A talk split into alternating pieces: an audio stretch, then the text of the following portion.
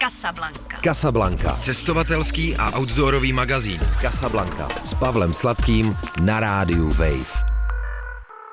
Na Radio Wave začíná Casablanca, cestovatelský a outdoorový magazín. Zdraví vás, vítá vás Pavel Sladký.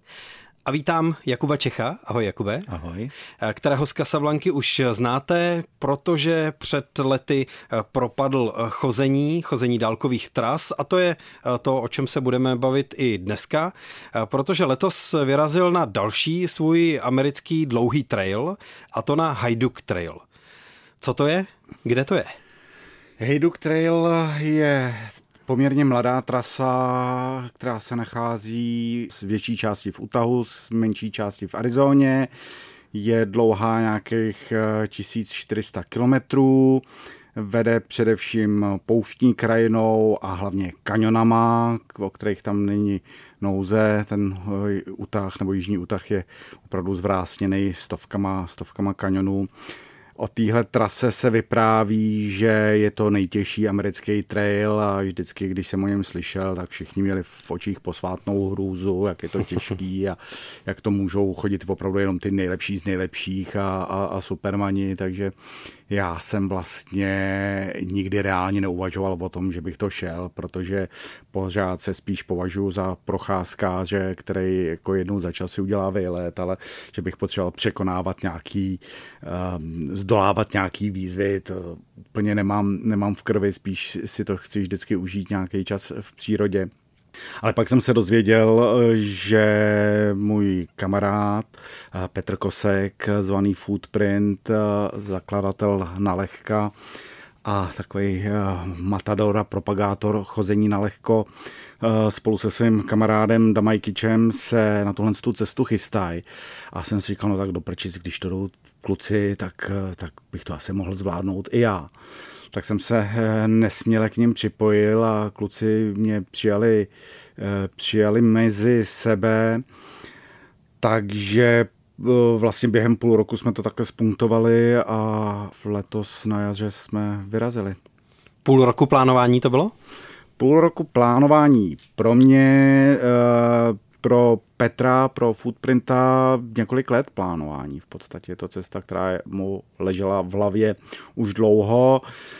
Eh, dlužno říct, že Petr v Americe nějaký čas žil a většinu těch míst, kterými jsme procházeli, v minulosti navštívil, takže měl daleko lepší představu o tom, eh, do čeho jdem, takže eh, neměl tak jako velký oči, jako jsem měl já a věděl, že to je zvládnutelný a řekl bych, že intenzivně rok se věnoval plánování a tady musím říct, že Hejduk Trail je jedna z cest, kde eh, skutečně nestačí sledovat nějakou čáru v aplikaci nebo eh, vyšlapanou stezku, eh, že to není tak jednoduchý jako jít Pacific Crest Trail nebo Appalachian Trail nebo Camino nebo nějakou z takovýchhle známých cest velmi často se člověk prodírá eh, krajinou, kde vůbec žádná cesta není. Většinou sledu nějaký voše, nějaký vyschlý řečiště, eh, který se co chvíli změní v úzký kaniony, široký kaniony, a pak zase mizej, eh, až na asi 100 kilometrový úsek, kdy se člověk připojí ke známému Arizona Trailu. V podstatě tam neexistuje žádná vyšlapaná, vyšlapaná cesta, takže je to poměrně dost divoký a to vyžaduje hodně plánování. Druhá věc, eh, která mm, to plánování vyžaduje, je, že se jde přes osm národních parků, a čím dál tím víc eh, všechny ty parky vyžadují permity, vyžadují povolení eh, k přespání, mnohdy i k vlastnímu vstupu.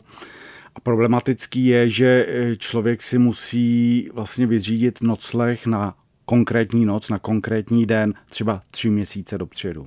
Hmm, hmm. Uh, naplánuj to, když máš před sebou 14 tisíc, uh, 1400 kilometrů. 1400 kilometrů. 1400 kilometrů, děkuji.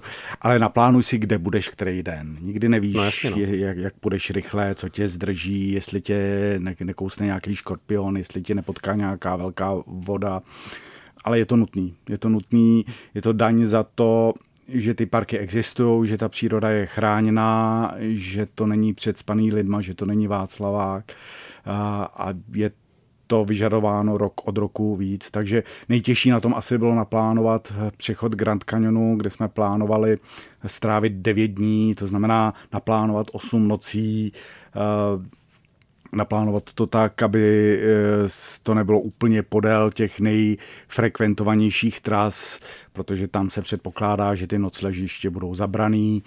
Eh, my jsme teda eh, využí, nevyužívali vlastně kempy klasický, snad kromě dvou, a to na North a South Rimu Grand Canyonu.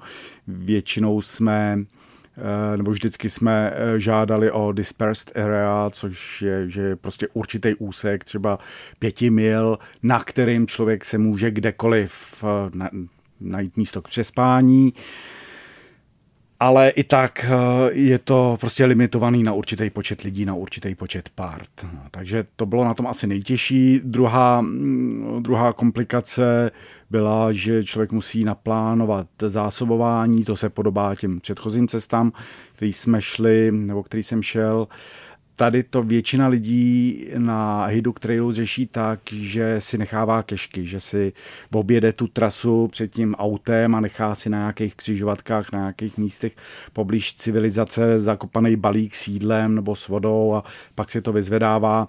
My jsme na to neměli čas, protože jsme byli limitovaní tím, jak jsme se kdo urvali z práce, od rodin a od ostatních závazků, takže jsme opravdu si vždycky museli níst na ten týden veškeré jídlo sebou a pak třeba dostupovat přes 60 km do města, někde uprostřed pouště, někde uh, po prašných cestách, z čehož jsme původně měli velký strach, taky jsme měli strach, jaký to bude uh, stopovat ve třech, tři kluci byli jsme domluvení, že se rozdělíme, respektive na každém tom stopu.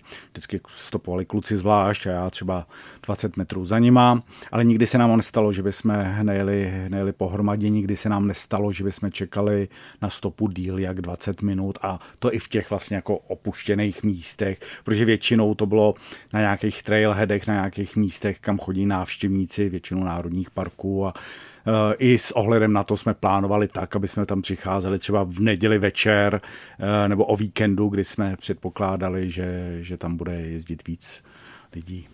Tak to zní jako vyšší odborná škola plánování teda.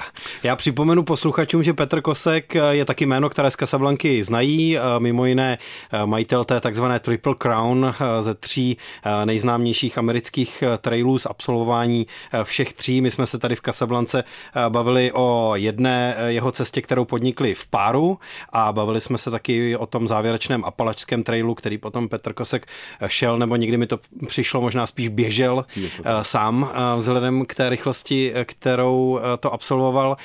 Ty si Doteď chodil ty traily hlavně sám, hmm. respektive se napojoval na lidi, eh, které si potkával po cestě, vznikala nová přátelství, nové skupinky příležitostné, tak jste se nějak potkávali a zase rozpojovali podle toho, jak to bylo eh, pro vás výhodné. Tak tohle byl nový model fungování i pro tebe. Pro mě tohle to byla vlastně asi největší výzva přiznám si, že já jsem jako povahou dost uh, samotář, že pro mě i ty cesty jsou taková spíš terapeutická záležitost, nebo chceš-li duchovní záležitost, že tam má člověk čas sám na sebe, čas uh, o tom přemýšlet, držet si svoje tempo, když se mu někde líbí, tak se tam vyvalit a, a pobít si tam nějakou chvíli a pak naopak třeba zabrat víc. Uh, a jak říkáš, já se vždycky rád s někým potkám a připojím se k němu třeba na týden a pak se zase řekneme ahoj a už se neuvidíme. A teď jsem viděl, že vlastně půjdu s klukama, se kterými jsme se samozřejmě znali předtím, ale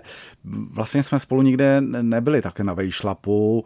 Znali jsme se z nějakých jako festivalů a samozřejmě Petr je člověk, který mě při tomu, když jsem začínal chodit, hodně inspiroval a četl jsem jeho blog s Damajkyčem jsem se znal přes něj a vůbec jsem nevěděl, jak nám to bude fungovat. Taky eh, z tohohle důvodu jsme si nesli dva sety map a dvě, eh, dva messengery satelitní, kdyby se náhodou stalo, že to prostě nebude fungovat a že se budeme muset rozdělit, nebo kdyby přišlo nějaké zranění a museli jsme se rozdělit, No a nebylo to potřeba. Bylo to super, bylo skvělý, že s klukama nám to opravdu fungovalo skvěle a mm, že to bylo vyvážený, že jsme si měli co dát celou dobu, eh, že jsme se od sebe měli co učit a byly tam úseky, který si myslím, že bych třeba sám nezvládl, že bych musel obejít nebo jít, eh, jít jinak, jít v jiném tempu a vůbec si myslím, že Hejduk Trail je, eh, je trasa, kterou by člověk měl jít s nějakým parťákem, minimálně s jedním.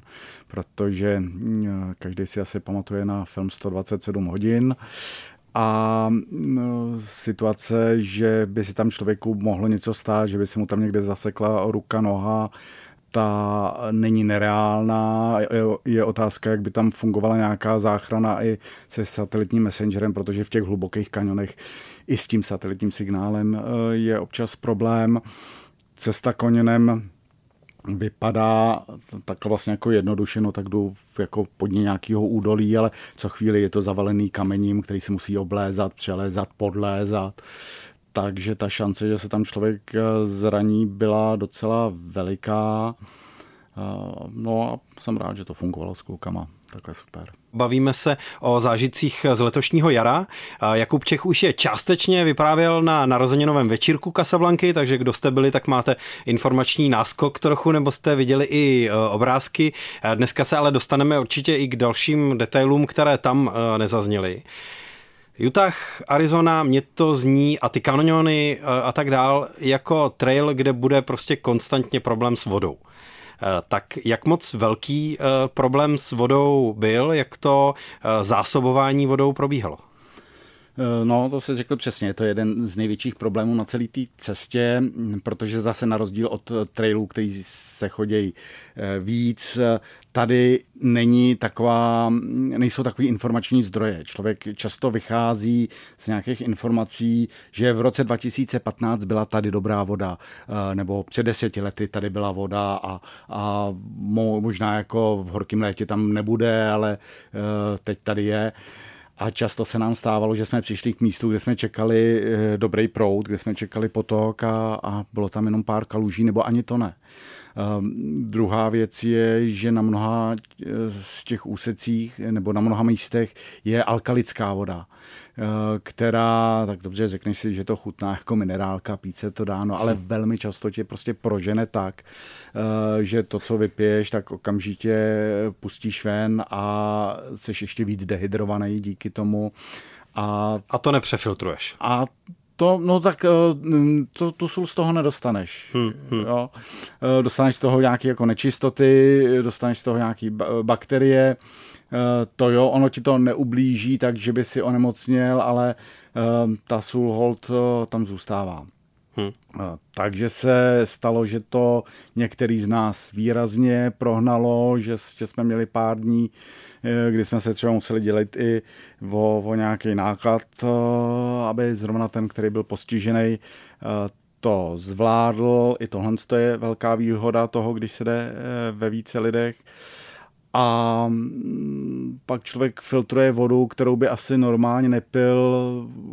Řeka Colorado není úplně z nejčistších, eh, pak, když ji neprofiltruje eh, třeba přehrada, nebo eh, pak, když tam nejsou peře, které fungují jako určitý typ filtrace, tak eh, to nebyla úplně voda, kterou bych chtěl pít každý den, ale tak to, zrovna tohle to ty filtry zvládly. Ale chtělo to hodně plánování a samozřejmě, že jsme občas eh, nesli vodu, nevím, na, na, na 60 kilometrů třeba což je dost, což při teplotách, kdy tam přes den je 35, 40 stupňů, eh, ale to nejenom, že praží ze zhora, ale okamžitě se to odráží od toho písku pod tebou nebo od, od těch skalních stěn kolem tebe, eh, tak samozřejmě člověk spotřeboval tu vodu daleko rychleji než, než normálně, než když jde nějakým lesem.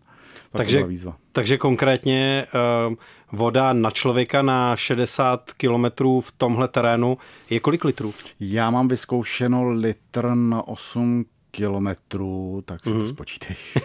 OK. Litr na 8 kilometrů. Já jsem si to nikdy takhle nepřepočítával, takže jako odhadoval jsem v rámci půl dní nebo celých dní spíš kvůli nějakým potřebám typu večerní vaření mm. a hmm. tak dále, jako jeden celý den. Eh, že vím, že hm, když vypiju 3-4 litry v průběhu dne, tak mi to stačí, ale pak večer musím uvařit a něco ráno vstát ještě hmm. na tomhle místě a pak te prostě no. někam dojde. Takže jsem spíš počítal jako ve větších jednotkách, než je hodina. No, tak eh, ano, je to těch bavíme se o těch horkých eh, dnech hmm, hmm. a bavíme se o, o, o pouštní oblasti, ale je to opravdu těch 8 litrů, teda 1 litr na 8 kilometrů plus litr na noc. Pak by ještě mohl být jiný problém s vodou na takovéhle trase a to je v těch kanionech nebo v těch vyschlých kanionech nějaký přívalový déšť. E, jako lidi, co znají nebo co dělají kanioning, tak e, dobře vědí, že e, v nějakém typu počasí se do téhle akce třeba vůbec nepouštět, jenomže když si na dlouhém trailu, tak ti prostě nezbývá, než sledovat předpověď počasí a případně Eh, se klidit, nebo jak se to řeší? Ano, bavíme se tady o slot kanionech, to znamená o těch opravdu úzkých eh, kanionech, kdy často si jednou rukou eh, dotkneš jedné stěny na jedné straně, druhou rukou na druhé straně a tam, když opravdu přijde nějaký větší přívalový déšť, tak tě to může vytopit a, a pár lidí za to zaplatilo životem. My jsme samozřejmě sledovali tu předpověď, když jsme do něčeho lezli a i když třeba ta předpověď byla dobrá, my jsme zrovna uprostřed nějakého kanionu uh, přenocovávali, tak vždycky jsme si hledali nějaký vyvýšený místo, nějakou plošinku, aby pod náma třeba aspoň 2-3 metry byly, aby kdyby náhodou uh, něco přišlo, tak aby jsme měli čas se spakovat a vylíst třeba ještě o, o, o kousek vejš, aby tam byla nějaká jako uniková cesta nebo místo, kde bychom mohli přečkat. A hledají se ta uniková místa snadno? Teď ne. nemám na mysli jenom případ deště hmm. Eh, nebo přívalového deště jako úplně urgentní situaci, ale i eh, čistě jako průběh eh, té chůze kudy ven z toho kanionu, když to není značená trasa. Hmm hledaj se, hledaj se blbě, ono třeba jako dostat se do toho kanionu, jo, to, to není vždycky jednoduchý. Celá tahle ta trasa byla definovaná teprve v roce 2005 eh, průvodcem eh, o Hajduk Trailu, který napsal, teď jsem to někde napsal a teď to nemůžu najít, Mike Coronel a Joe Mitchell. A průvodce ale vypadá tak, že často říkají, no najděte si místo, který vám přijde nejpřístupnější a pak nechte gravitaci, ať udělá svoji práci. To je rada za všechny peníze a opravdu kolikrát jsme chodili po okraji toho kanionu, říkali jsme si, no to není možný tady jako slíz dolů, pak občas člověk nejde nějakýho mužika, ale na to taky nesmí spolíhat, protože eh, těch mužiků je tam spousta, každý si hledá trošku jinou cestu. Tak ty sestupy i výstupy byly občas trošku dramatický. Eh, často člověk leze po všech čtyřech Říká se, že kdo chce jít Hejduk Trail, tak musí milovat chození po všech čtyřech a, a prodírání si nějakým křovým. Uh, občas chytneš nějaký kámen, který se pod tebou uvolní, nedej bože, aby pod tebou byl uh, k, nějaký kamarád, což se nám taky párkrát stalo, naštěstí to vždycky dopadlo dobře. Uh, a ty unikový místa, tak máš to nějak načtený a víš, že třeba za 10 mil tam je nějaký postranní kanion, kterým se dá vylíst, ale my jsme si teda moc ne, ne, ne, nepřipouštěli, že, že bychom toho museli využít. ale na uh, Lano to není.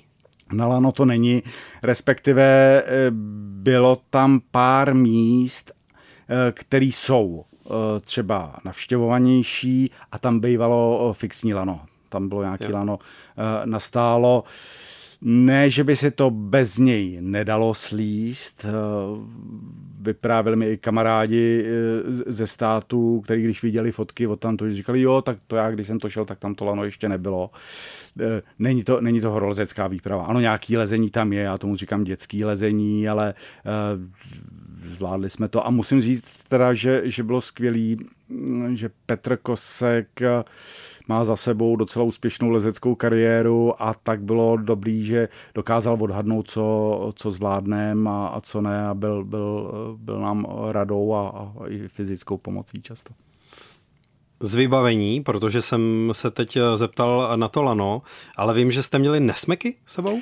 Měli jsme sebou nesmeky, protože jsme přecházeli Henry Mountains, eh, tam se člověk dostane sem do 3,5 tisíc, eh, když se přecházelo eh, hora Mount Ellen a tam jsme počítali s tím, že dojde na sníh a došlo na sníh, ale nečekali jsme, čekali jsme sníh, který bude tvrdý a kde budeme potřebovat nesmeky a naopak by se nám tam hodili spíš sněžnice, takže jsme se hodně bořili, hodně jsme se prodírali sněhem ale to, byla, to byl vlastně jako jediný úsek, kde, kde jsme je potřebovali. Takže jsme je táhli víceméně zbytečně, ale lepší táhnout zbytečně než aby ti chyběli.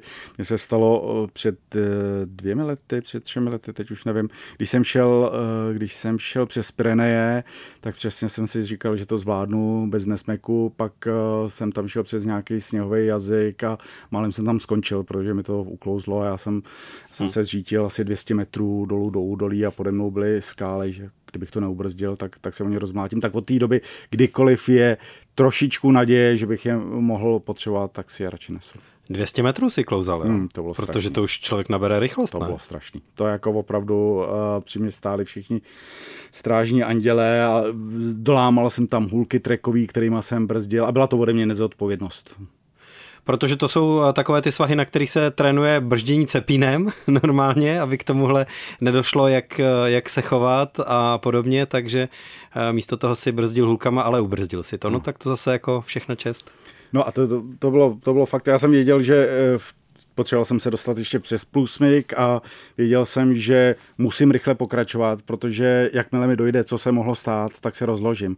A skutečně já jsem přelez ten průsmyk, pak jsem si sedl na kámen, rozklepal jsem se asi hodinu, jsem tam seděl, klepal jsem se, sněd jsem všechnu čokoládu, kterou jsem měl a pak jsem věděl, že musím pokračovat, abych se do tmy dostal někam, kde se bude dát přespat. No. Tak od té doby z toho mám opravdu respekt, velký ze sněhu a, a ty nesmeky tahám kdykoliv je jenom trošku naděje, že bych je potřeboval. Ta trasa nabízí tyhle uh, extrémy, uh, ty jako horkem vyhřáté pouštní kaniony, uh, pak se vystoupá na takovéhle jako sněžné plato a pak se zase vracíš do kanionu? Je to tak a ty, tyhle ty extrémy zažiješ třeba během jednoho dne, což byl typicky přesně takhle přechod Henry Mountains, ale třeba samý pří, samotný příchod ke Grand Canyonu, kdy jsme právě šli po Arizona Trailu, kde nás chytla sněhová vánice, kde jsme zapadali sněhem a uh, ráno jsme se probudili na kraji Grand Canyonu, ještě nám mrzlo, a pak jsme během několika hodin sešli na dno Grand Canyonu, kde byly prostě čtyřicítky a, a pekli jsme se. No. Takže ty rozdíly jsou opravdu velký.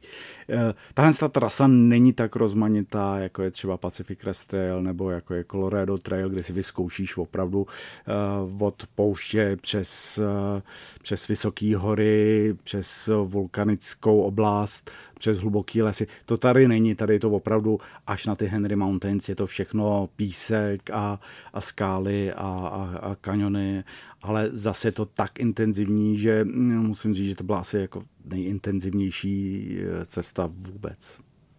Ještě k tomu vybavení, o kterém jsme se bavili před chvílí, bylo něco, co eh, člověk jako intenzivně využívá nebo na tomhle trailu potřebuje navíc oproti obvyklým trasám vzhledem k tomu, Eh, že má takhle jako specifický eh, průběh a charakter? Nemyslím si. Jediný, co, že jsme sebou táhli trošku silnější pro vás, ani ne tak jako nebylo to lano, nebylo to kvůli jištění, ale bylo pár úseků, který se nedali prolíst s batohem, ať už proto, že byly exponovaný, nebo že se člověk pro, protahoval nějakým komínem a bylo potřeba ty batohy vytáhnout, vytáhnout za sebou. Spustit, tak Eh, tak to snad jedině. Měli jsme tady trošičku problém s vařením, protože všichni tři vaříme na eh, alkoholu, na tekutém lihu. A v Americe běžně se používá žlutý heat, což je takový čistič eh, motorů. Mají to na všech pumpách, kromě útahu. Takže eh, respektive nám říkali, jo, jo, to my míváme, ale míváme to jenom v zimě a teď už, teď už to eh, máme mimo sortiment. Takže jsme párkrát skončili na vaření na dezinfekci na ruce. Tady nás zachránil covid. Uh, OK, že... konečně byl ten covid k něčemu dobrý.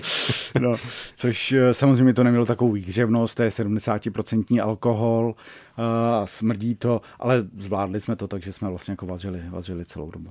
A tu jste měli v kanionech sebou, jo? Dezinfekci na ruce? No, ne, ne, ne. To jsme si kupovali ve Koupili. městě. Když neměli když neměli... heater heat, tak jste hmm. zakoupili covidovou dezinfekci. jo, dobrý. Když jsi zmínil uh, tu schodnou část s Arizona Trailem jako tu nejfrekventovanější a nejvyšlapanější část a zároveň Grand Canyon, tak kolik eh, lidí člověk na téhle trase reálně potká? Málo. Kromě těch, eh, kromě těch nejprofláknutějších národních parků.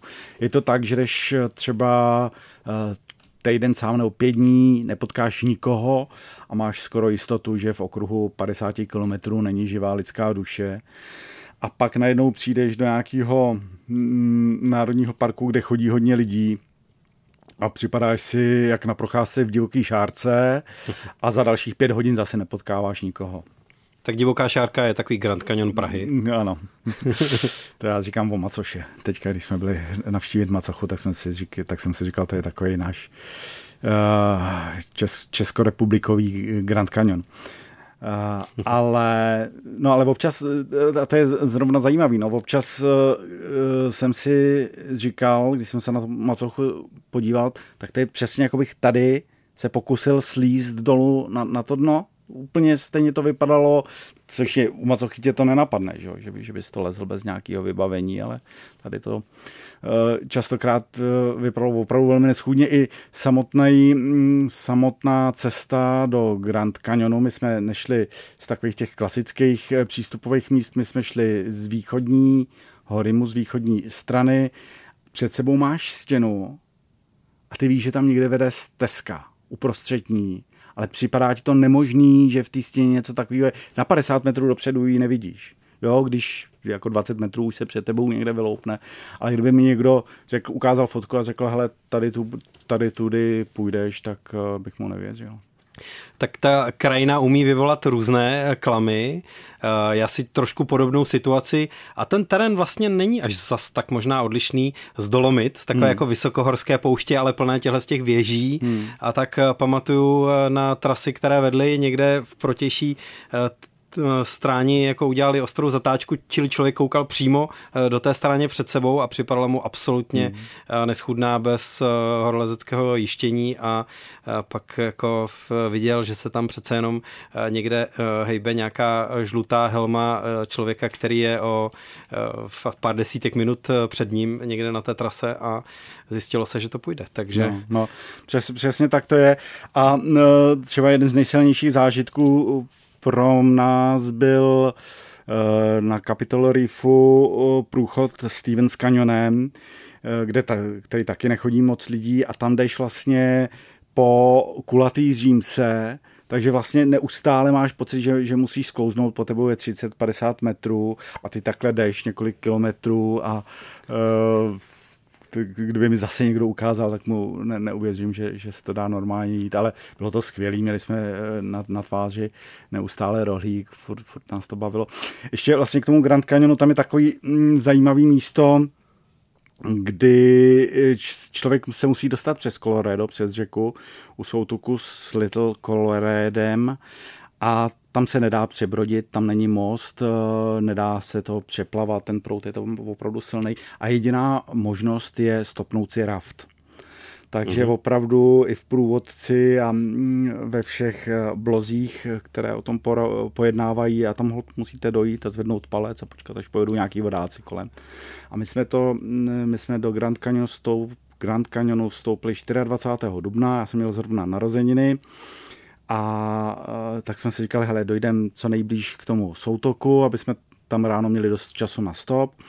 A asi čtyři míle před ním tam tábořila partička nějakých vodáků 16 a ty, když nás viděli, říkali, no my, my dobře víme, že vy budete potřebovat svíst, tak si schoďte baťohy, umýjte si ruce, vemte si talíře, my zrovna večeříme, dejte si s náma večeři a my vás ráno svezeme. A když se dozvěděli, že mám narozeniny, tak z toho pak byl docela pěkný mejdan. Hned nám dali pivo, který sami vařili, tam byli nějaký pivovarníci z Buena Visty, z Coloreda kde jsem před třemi roky byl a, a, a to pivo z jejich pivovaru jsem pil a, a tak, a, tak z toho byl takový hezký večírek a ráno nás opravdu naložili, odvezli nás čtyři míle, což byl zase úplně jiný zážitek.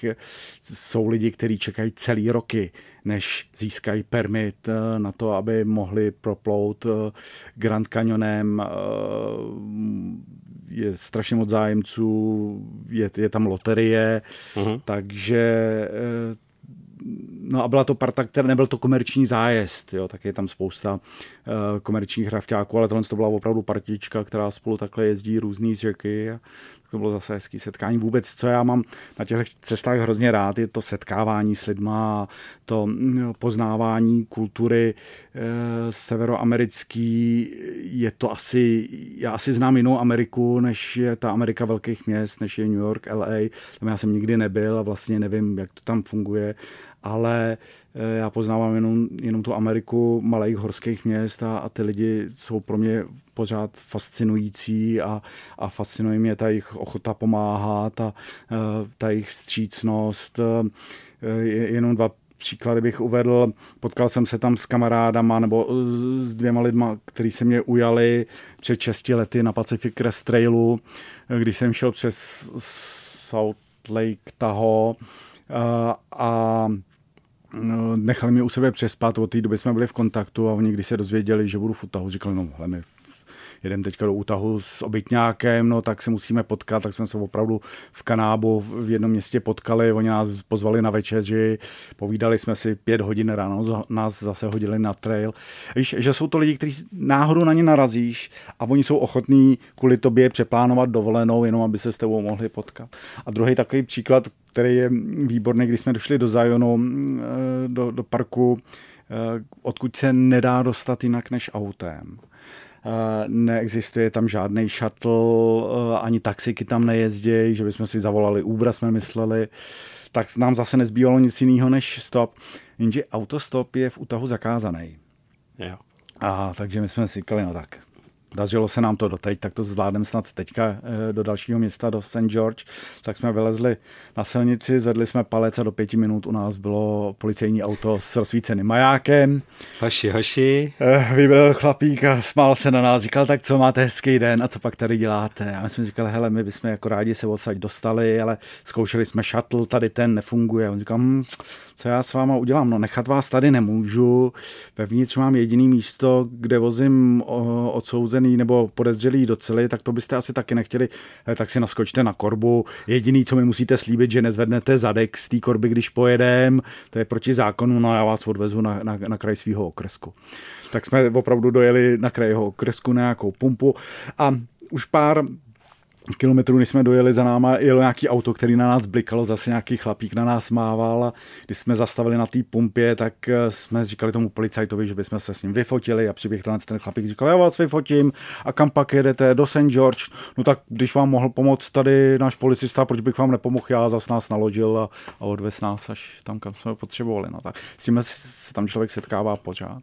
Přestože, eh, přestože eh, a tady se vracím asi k té původní otázce, my jsme za celou dobu potkali jedinýho člověka, který šel celý Hajduk Trail jako true hike. Jo. Jako od začátku do konce. Eh, říká se, že ročně to ujde celý 30 lidí, což mě se zdálo příliš málo. Pak, když jsme mm, asi po první stovce kilometrů zjistili z nějakého registru, že jsme teprve jedenáctý ten rok eh, na trailu, tak jsem si říkal, no tak to už se asi blíží eh, té pravdě, asi na tom něco bude a ve finále jsme zjistili, že jsme, že před náma dorazili eh, do Zajonu ten, tenhle rok teprve tři lidi.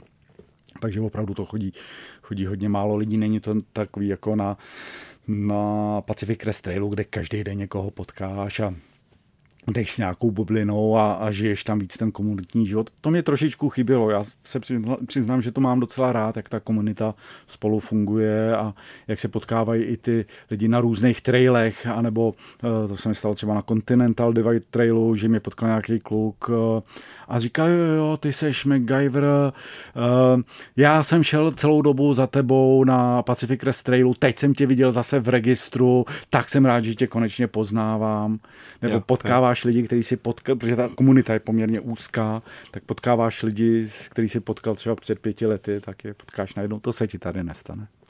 My už jsme to teďka trochu zakecali, eh, ale pěknými historkami. Já jsem jenom chtěl dodat, že eh, teda narozeniny eh, v, přímo v Grand Canyonu s, s vodáky v té podobě, v jaké si popsal, tak to jsou skoro moje ideální narozeniny. to trochu závidím. A za druhé připomenout, že i o tom vodáckém zážitku z Grand Canyonu jsme Casablanku vysílali, tak si ji případně můžete najít v podcastovém archivu a nebo pokud posloucháte Casablanku přímo na webu Radia Wave, eh, tak vám ji tam zalinkujeme, aby se vám eh, snadno hledala. Hajduk Trail je hlavním tématem dnešní Casablanky, kterou vysíláme s Jakubem Čechem, alias MacGyverem. Ty si tuhle svoji eh, přezívku před chvílí zmínil. Jak jsi k ní přišel? Že po filmařsku všechno opravuju tejpou a všechno mám s ní obalený, nosím na hůlkách takový dvě baga nalepený lepící pásky a uh, taky jsem šel, Pacific, když jsem vyrážel na Pacific Crest Trail, tak jsem měl po domácku vyráběn, vyráběnou solární nabíječku, což tam všechny fascinovalo. Ty jsi po domácku vyrobil solární jo, nabíječku, to jde? Podle, podle návodu, ale jo, jo, nějak se mi to, nějak se mi to podařilo. Co jsi ještě takhle sebou vyrobil na trail? Ale moc ne, já zase nejsem tak jako zručný. Jo. Ono to, i, i ta přezdívka vyplývá z toho, že to mám všechno tak jako zbastlený, takže, takže vlastně asi ne, asi, asi nemám žádný takovýhle jako vlast, vychytávky vlastní výroby, jo, tak třeba zateplení ešusu jsem si udělal, nebo jako to si spíchnul z nějakého neoprenu? Ne, nebo... ne, to jsem použil eh, v podstatě alumatku nebo izolaci typu alumatka uh-huh. a udělal jsem si z toho takový hnízdo, do kterého ten ešus eh, dáš a ono to, protože vaření na takovémhle trailu není klasický vaření, že ty jenom ohřeješ vodu a pak tam zamícháš nějaký dehydrovaný jídlo a počkáš si 5, 10, 15 minut, než se rehydruje. Uh, a mm, aby ti to nevychladlo, protože večer už bývají ty teploty nižší, tak se to mm, buď to, to někdo dává do spacáku nebo do péřovky, což ale není moc dobrý, protože to je přesně to, co pak láká medvědy, nebo uh, nemusí být extrémní, může to být skunk nebo, nebo nějaký myši, který pak přijdou a rozkoušou ti třeba uh, rozkoušou ti péřovku nebo spacák. Takže lepší je na to mít uh, nějaký takovýhle kouzy, nějaký takovýhle zateplení a je fakt, že když já jsem si to jídlo uvařil, připravil a nechal jsem ho třeba i 20 minut odležet, než jsem si postavil spaní a uh, udělal nějaký eh, večerní eh, povinnosti, tak to jídlo bylo furt horký, furt teplý, takže to je úplně skvělá věc. Když jsi zmiňoval nejnavštěvovanější nebo nejprofláklejší národní parky, které jsou na trase Hajduk Trailu, tak tím se myslí hlavně které? To je Zion? To je Zion. To vlastně pro mě bylo trošičku zklamání. My jsme se těšili, že tam si ještě uděláme nějaký okruh a že se třeba podíváme na Angels Landing nebo si dojdeme eh, ještě nějak, projdeme nějaký místní slot kanion, ale tam bylo tolik lidí, takový davy, že, že jsme vlastně jako úplně ztratili zájem. Stejně tak uh, taková nejklasičtější trasa Rim to Rim uh, v Grand Canyonu, tam bylo hodně lidí, potom u Grand Staircase Escalante uh, Coyote Gulch, to je takový místo, kde uh, zase opravdu bylo lidi jak v té šárce, no.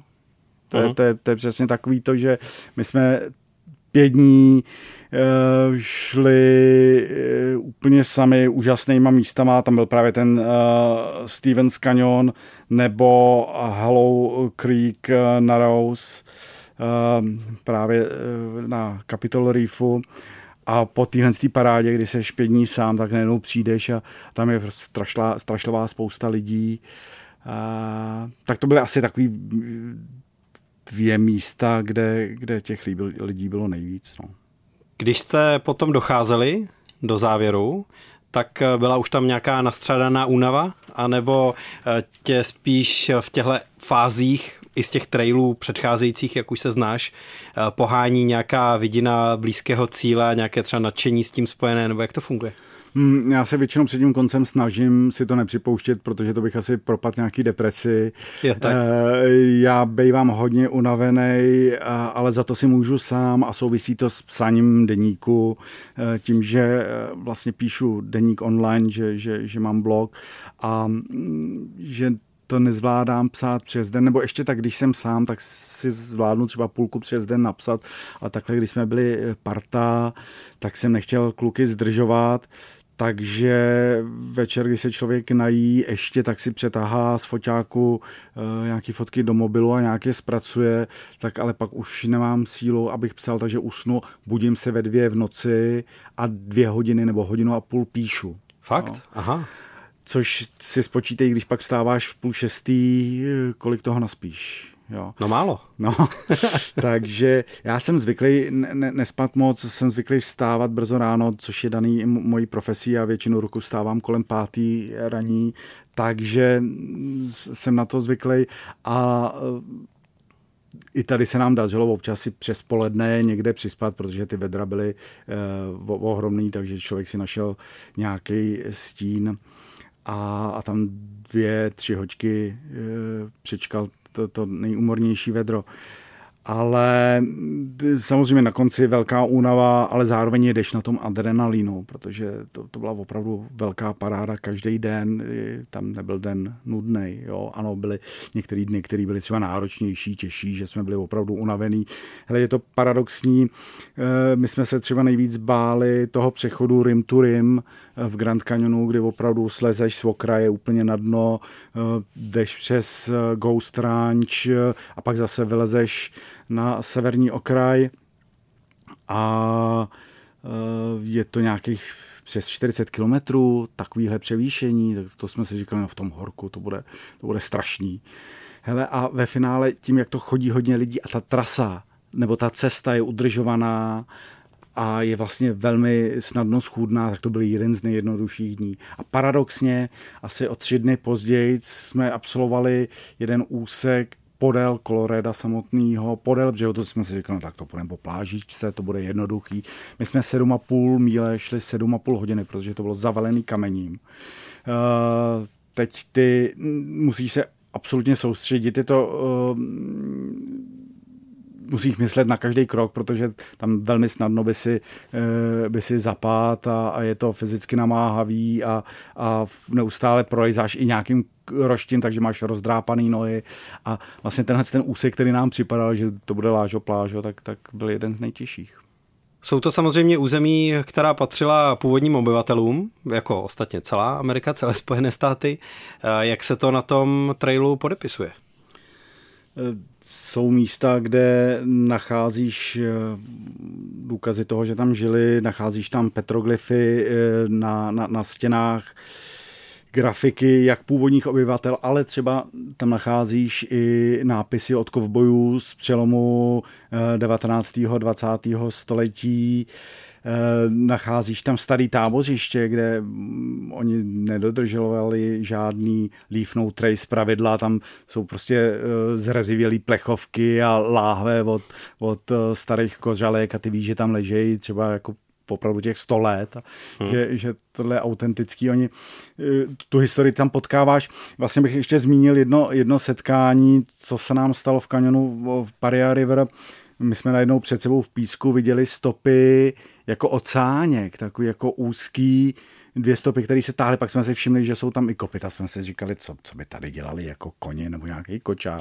A opravdu pozdě na večer jsme objevili starý pionýrský vůz, jak z poloviny eh, 19. století a u něj čtyři chlapíky, který eh, si takhle eh, dělají jednou za čas výlet. Jeden z nich byl eh, rodeo jezdec a mm, hodně žil historií, vůbec u tak hodně žije tou poutnickou historií, že? protože pro mormony to byla země zaslíbená, oni vlastně dobili tohle to území nebo usídlili se tam, kde nechtěli žít uh, žádní jiní prospektoři nebo setleři a pro mě, pro mě ten motiv toho cestování, toho putování je takový jako ústřední bod eh, národní mytologie takže je vlastně hezký, že se člověk s tou minulostí tam potkává na každém kroku. Na závěr bych se vrátil k tomu, u čeho jsme začínali, k tomu pečlivému plánování, nutnému z mnoha úhlů pohledu, to myslím, že jsme nějak jasně uh, ukázali, nebo ty jsi to jasně předestřel uh, v tom rozhovoru. Bylo něco, co vám teda výrazně nevyšlo, kde jste museli změnit uh, plány, kde vám to do toho zasáhlo, nebo teda plánování bylo takhle do puntíku a klaplo to? Naštěstí jsme plány nemuseli měnit. Jediné, co bylo, že Footprintovi se v jeden moment ošklivě zanítil palec u ruky. Eh, lékárník, když to viděl eh, v lékárně eh, v Kanábu, tak si ho tam chtěl nechat, respektive poslat okamžitě do nemocnice. On říkal, neblázněte, já mám tady i ten ráz cesty, já musím jít dál. Takže jsme to vyřešili potom nějakýma třídenníma antibiotikama, nějakou antibiotickou mastí a, a dobře to dopadlo. Uh, jsou úseky, který by člověk vynechal, bylo pár kanionů, který nebyly zas až tak zábavný a třeba bychom si radši vyšetřili čas pro si nějaký jiný území víc podívat se na Waves, který, na který je potřeba sehnat permit dlouho dopředu, protože tam se dostane 65 lidí za den, víc lidí tam nepouštějí. Eh, možná bychom si ve finále prošli i ten Zion, bychom si vyřídili potřebné permity, eh, možná bychom volili nějakou variantu. Obecně platí, zjistil jsem, že na těch, těch trailech se vyplatí jít jakoukoliv možnou alternativu. Jakákoliv cesta je označená jako alternate, tak většinou bývá zajímavější než ta klasická trasa. Takže spíš to byly takovéhle drobnosti, ale že, že by tam bylo něco fatálního tam myslím, že se zúročilo to pečlivé plánování. Tak díky za všechny informace, vyprávění a postřehy z Hajduk Trailu. Naším dnešním hostem byl Jakub McGyver Čech. Díky. Díky, ahoj. Měj se dobře, ahoj. ahoj. Casablanca. Casablanca. Cestovatelský a outdoorový magazín. V džungli, v poušti, uprostřed oceánu. Poslouchej Casablanku jako podcast. Kdykoliv a kdekoliv. Více na wave.cz lomeno podcasty.